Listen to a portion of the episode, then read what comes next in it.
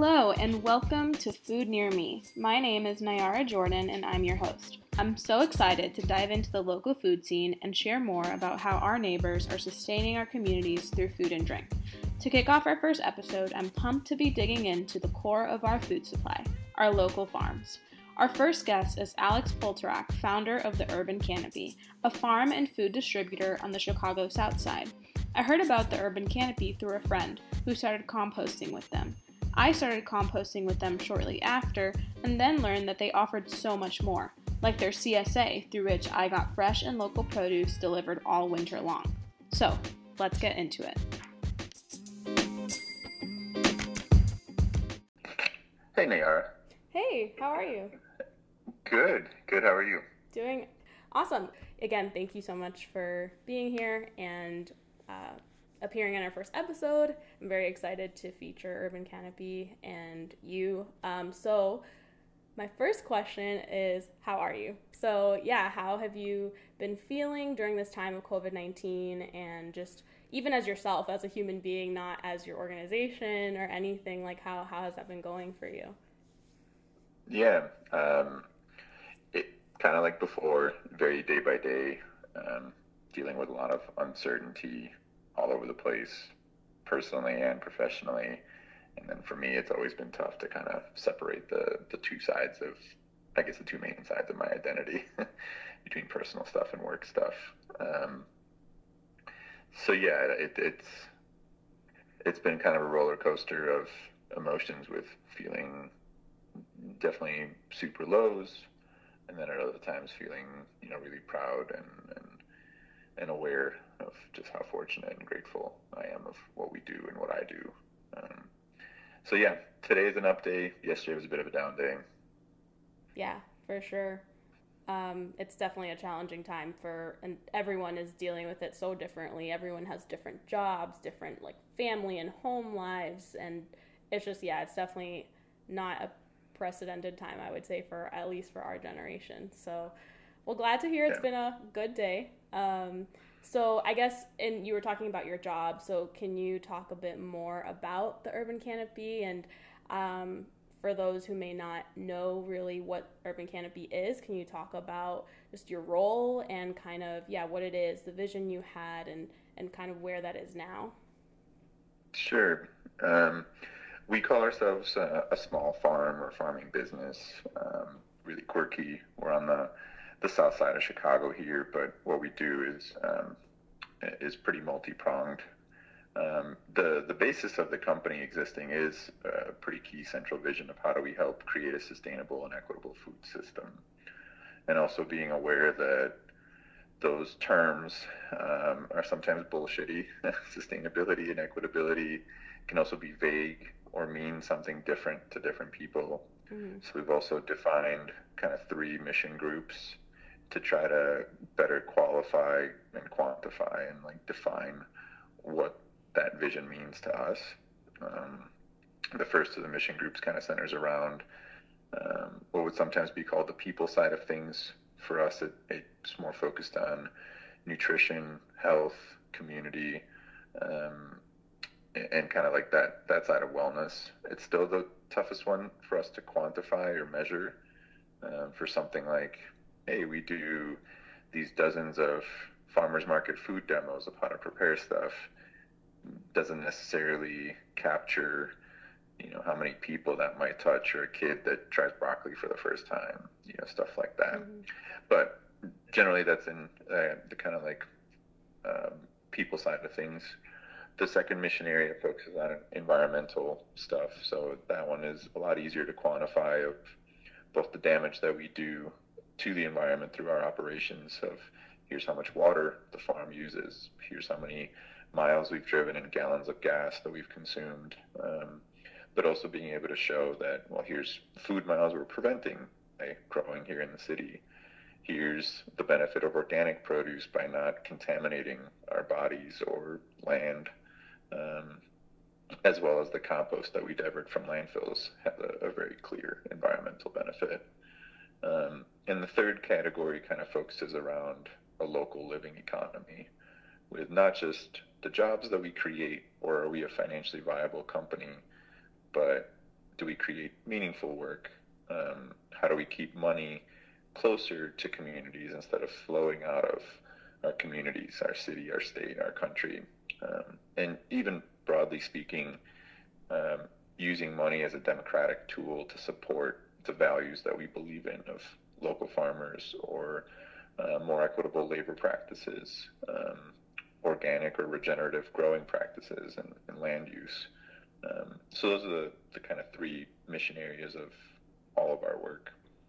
Um, on a practical day-to-day basis, um, it's more like six or seven businesses running together under one umbrella, um, and that is, is itself a little bit of a of a difficult thing to to kind of piece together. But we call them branches of our business, and we have a whole tree analogy for how we're organized with that vision and those missions being the roots of the tree going up to the, the branches of the business, which um, other organizations might call departments or divisions or something like that.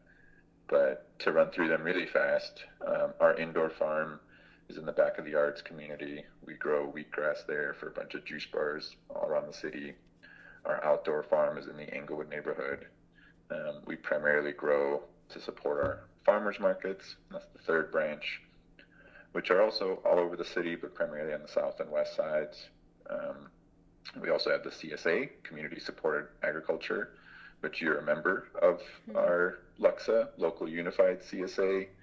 We purchase collaboratively from something like 40 or 50 other local farmers, bakers, brewers, vendors, stuff like that, um, and deliver to hundreds of homes on a weekly basis. Um, we started a processing branch, which is where we take stuff and convert it into something else. Um, you can think of beets, raw beets, and then pickling them, or taking raspberries and making jam.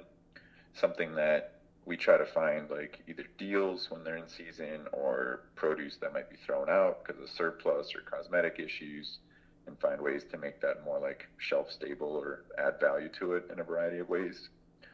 Um, the sixth branch is distribution, um, which is what we kind of call resale, where we might buy it from local farmers. If it's not locally grown, it has to be certified organic and then we oftentimes sell that to our juice bars, restaurants, cafes, stuff like that, so that they can source more sustainably.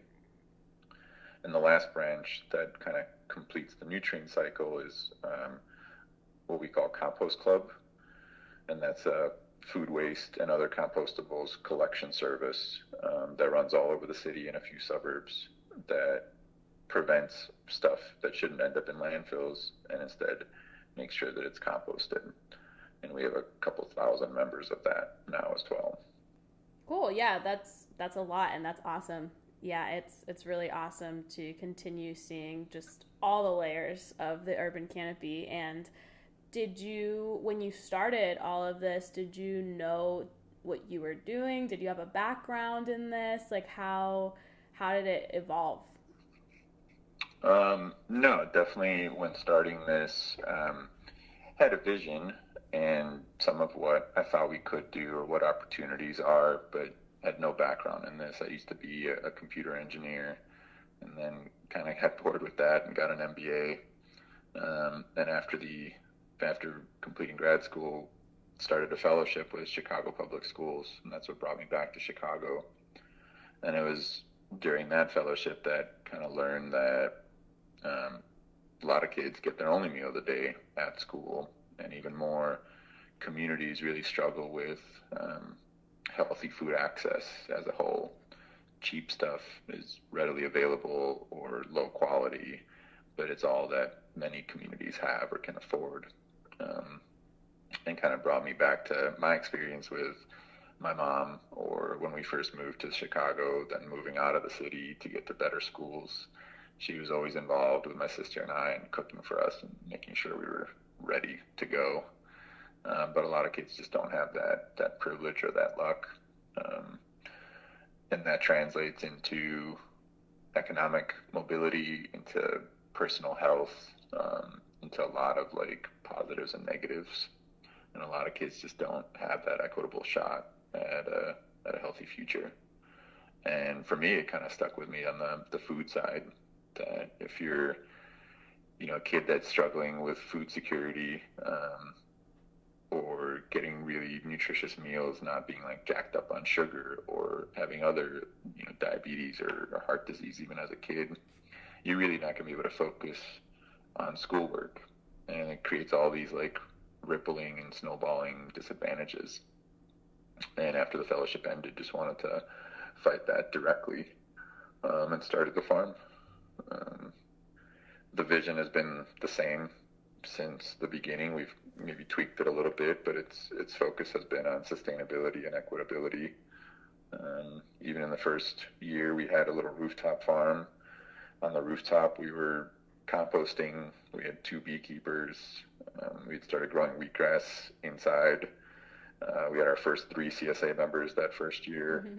Um, the CSA was already collaborative. We were putting in bread from the bakery one floor down, kombucha from a guy on the first floor, beer later on from another tenant on the first floor, um, and other farmers at farmers markets that we were meeting. So it was like a tiny version of um, some of what we do now, but it's also grown and expanded in, in scope as well as, as more and more people have kind of joined Urban Canopy and, and adjusted its its direction. Yeah, that's awesome.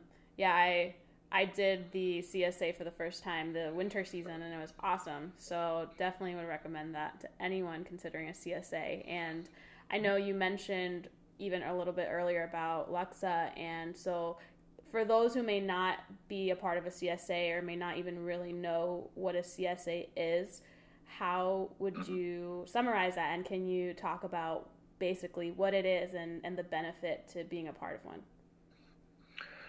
Yeah, a lot of different questions there, but CSA stands for Community Supported Agriculture, and our Luxa just is a local unified CSA to kind of stress that it's not just us, it's a group of different businesses, farms, and stuff like that that are producing what goes into the boxes.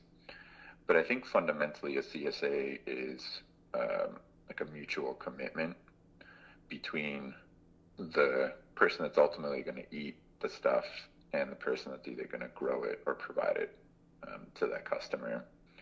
Um, and it, it's mutual in the sense that a, a person often signs up ahead of time and commits to the season or some amount of shares. And similarly, the farmer, the the group of growers or whatever commit to supplying that person their food in return, or some fraction of it. Um, and they work in a number of different ways um, in terms of how different organizations choose to do it. There, there are farms that do CSAs strictly from their own produce. That's the traditional model. And over time, they've developed for a number of um, reasons um, more less traditional CSAs like ours. I think for us, part of it was even from those first three, it was my first year farming, and it was a little bit of a combination of hedging my bets that I didn't know what was going to grow or if I had the diversity that a customer would want from a CSA. No one wants to get, you know, only kale five, you know, five weeks in a row and then get carrots for five weeks. So definitely there's a commitment to diversity um, in what's included. And at the same time, I was volunteering in this building and seeing all the other different uh, options that were available in terms of bakers, brewers, other farmers that are each kind of in, in a silo trying to figure out how to do everything. Each person, each farm, each brewer, bakery has their own social media, their own marketing, their own sales, their own delivery, their own bookkeeping. And they have to do all of those things in addition to the actual farming and baking and brewing. And it was just something that seemed not really viable for each of us to be this jack of all trade um, kind of scenario where we're each doing all of those things well. And so the CSA, in my mind, was how do we collaborate between all these different producers um, to be a little more complete and still create a really good product for, for people.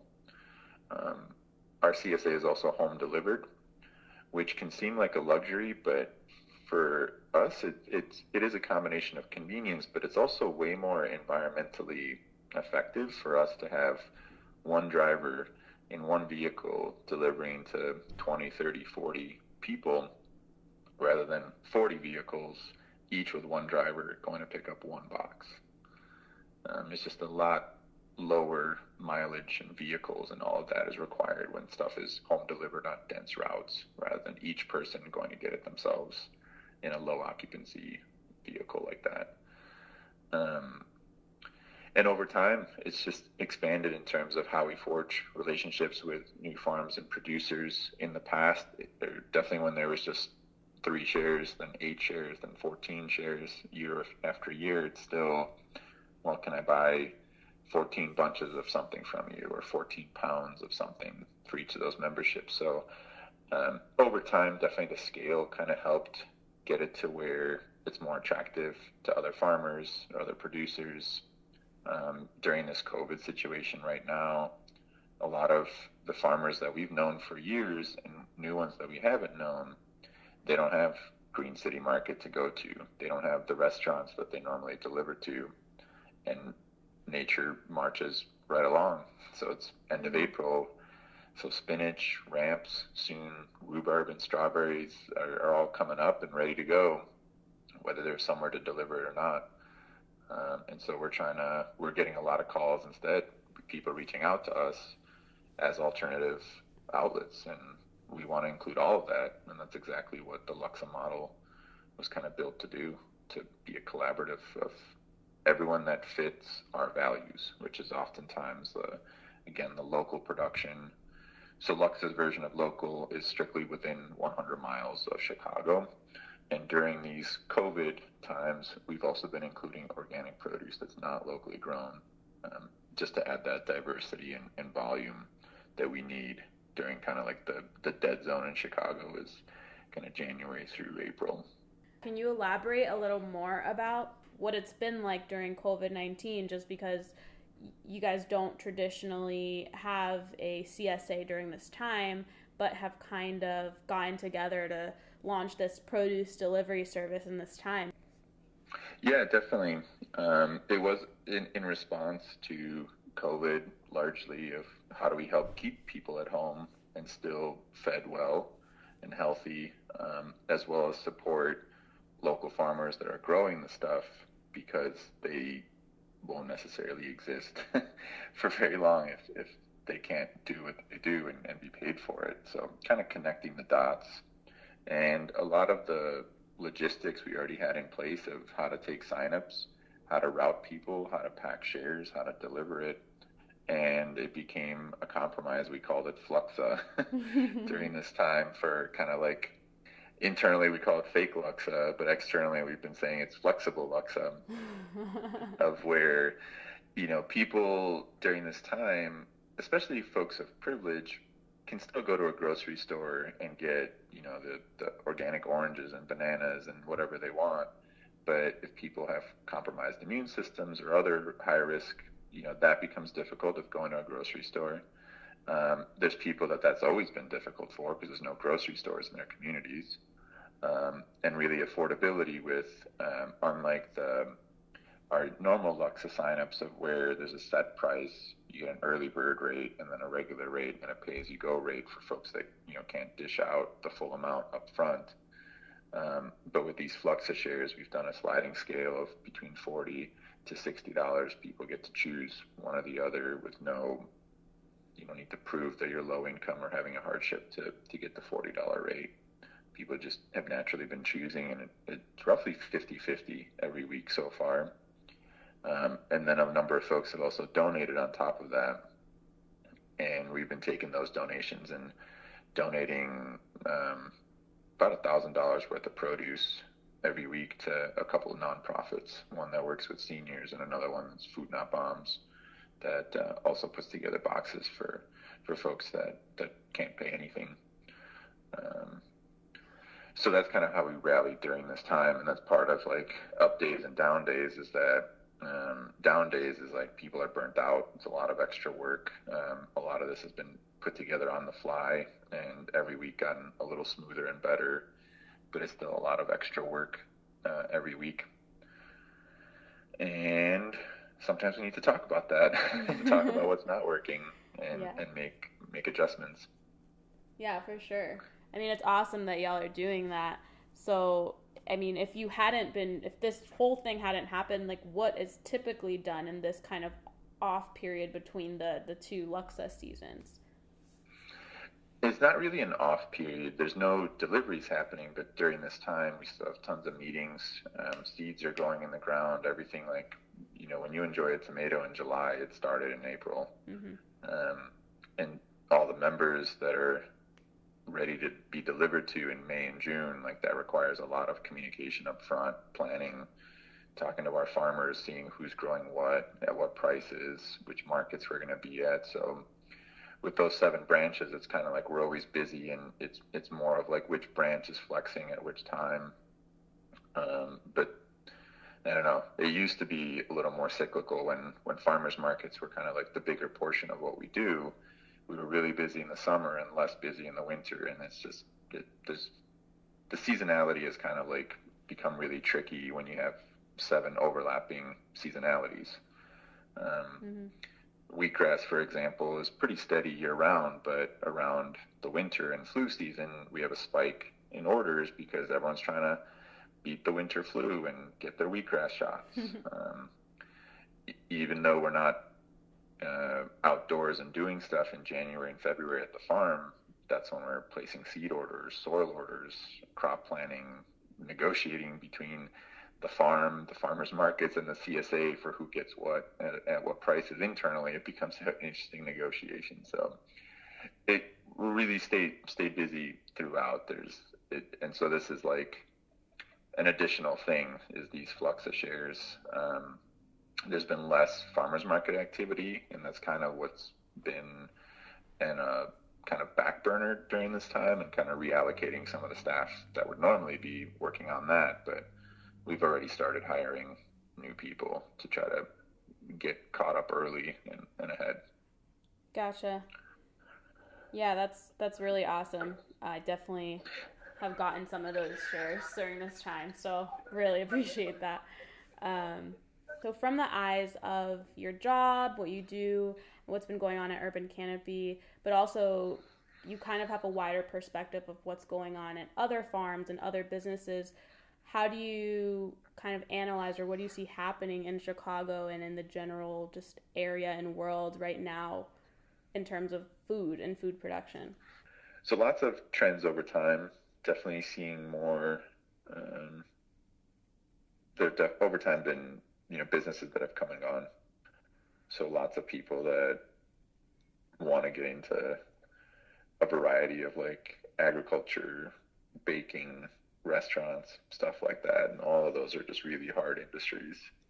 A lot of romanticization, especially around urban agriculture, like oh, I'm gonna go into this urban oasis and pluck my greens and this and that, and then you realize like, damn, this is really hard work, day in day out really underpaid work. Like no one, when you're invisible, that's usually like the the people that don't get paid well. You know, the the cooks, the dishwashers, the janitors, the farmers, uh, and not usually the the farmers, but the farm labor gets paid shit in this country. Mm-hmm.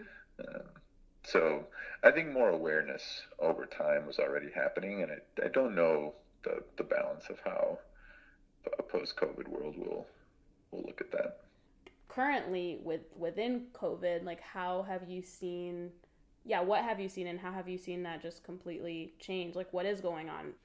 Well there's no farmers markets um, so a lot of the people that we work with are scrambling to figure out what to do instead. Home delivery seems to be the, the, the answer to that um, to try to keep people at home. A relatively a relative minority has to do all the work. Um, you know quote essential um, I don't know what other trends other than that. You know, restaurants are closed. We have tons of our friends, family, customers that are unemployed mm-hmm. um, and struggling themselves. Um, we've tried to respond to that with, you know, donating to people that provide food for free, offer sliding scale, on the Compost Club side of things, um, we offer three months of free services to anyone that's facing a financial hardship. Um, just that, you know, even three months might not be enough for someone to mm-hmm. get back to their music gig or find a new bar to bartend at, or students that are still going to be poor three months from now when they go back mm-hmm. to school. Um, so we're we're doing whatever we can, but I don't know. Like there's you know the health situation now with people indoors, but there's about to be a really tough economic situation as soon as stuff opens up. And we're the fortunate ones in the U.S. You know, when Congress is like, "Cool, let's pump in three trillion into the U.S. economy to try to keep stuff barely afloat." Yeah. Other countries don't don't have that, so we're still fortunate in a lot of ways. Yeah, and and kind of to lean into that, I know you mentioned earlier just trying to take it day by day and staying positive. So what are some of those things that kind of keep you hopeful and, and positive and working in this time? Um, I don't know. I think that that's maybe a strength of mine as I figure out ways to positively frame or spin everything for myself. Mm-hmm. Um, so I don't know. It, it just feels like uh, solid work to know that the more time we put in safely growing, packaging, delivering stuff means less people need to be on the road or be out and about. Um, and that feels really good to, to not necessarily sacrifice, but to serve in that capacity that food is undervalued, but suddenly people are really aware of it.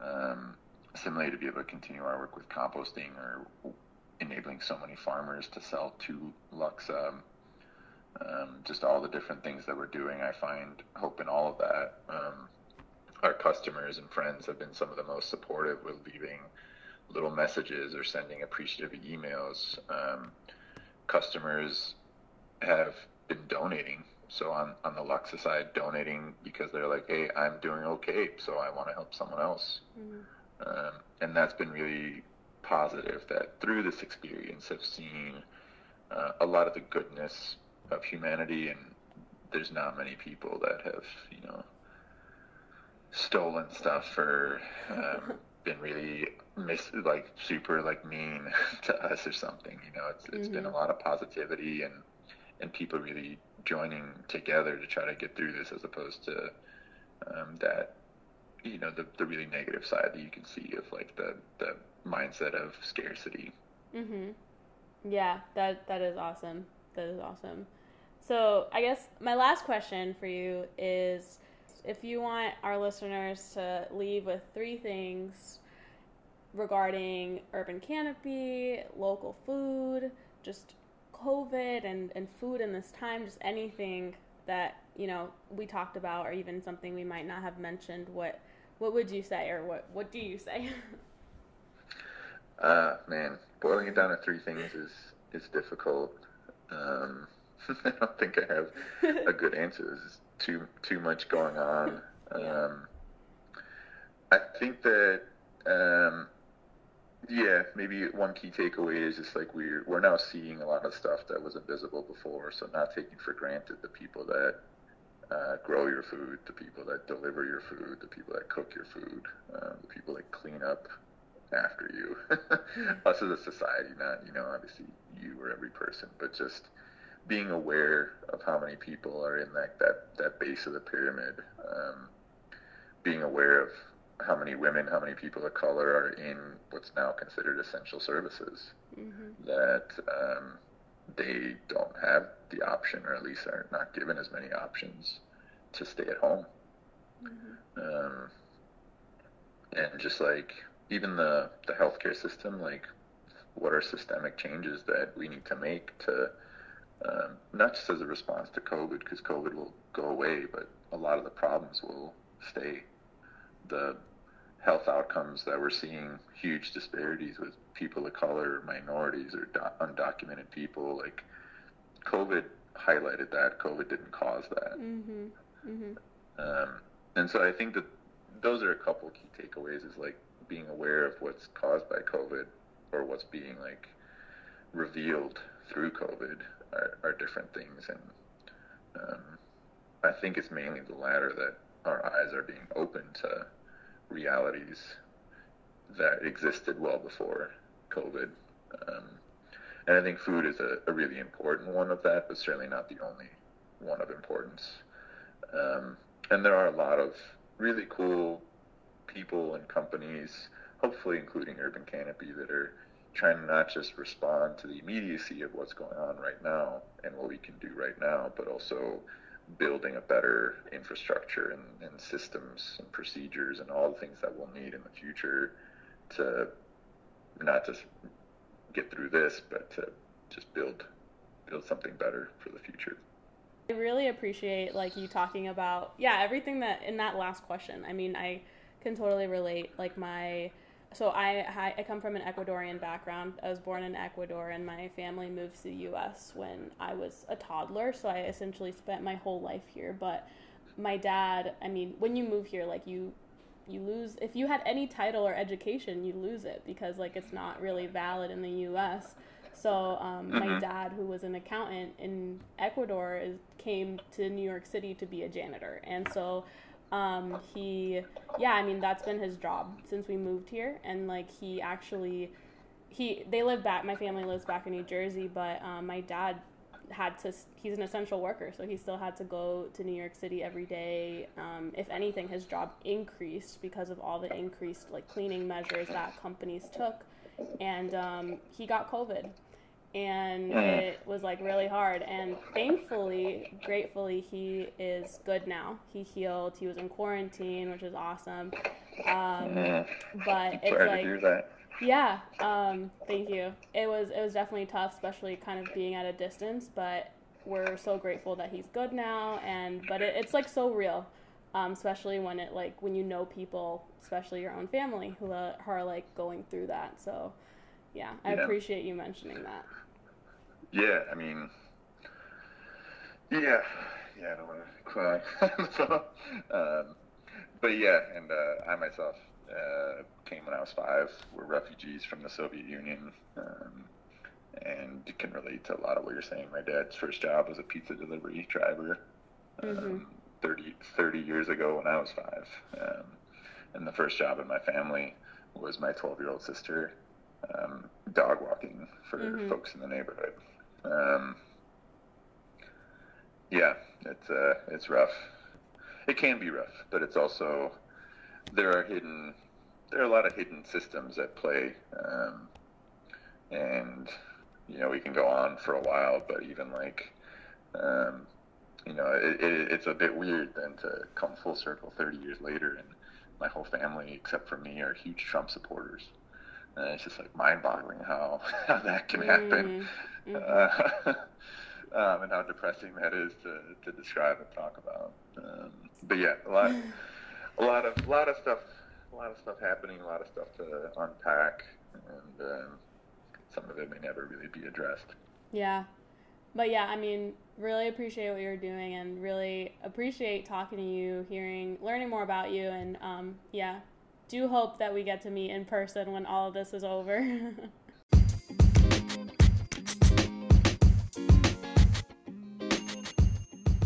Thanks for tuning in to the first episode of Food Near Me. We hope you enjoyed learning more about the local food system. Follow us and keep an eye out for more. In the meantime, check out our Instagram page at Enjoying Creation. That is N J O Y I N G C R E A T I O N and our website, www.enjoyingcreation.com, where we post recipes and share content about Chicago food and ingredients. Till next time.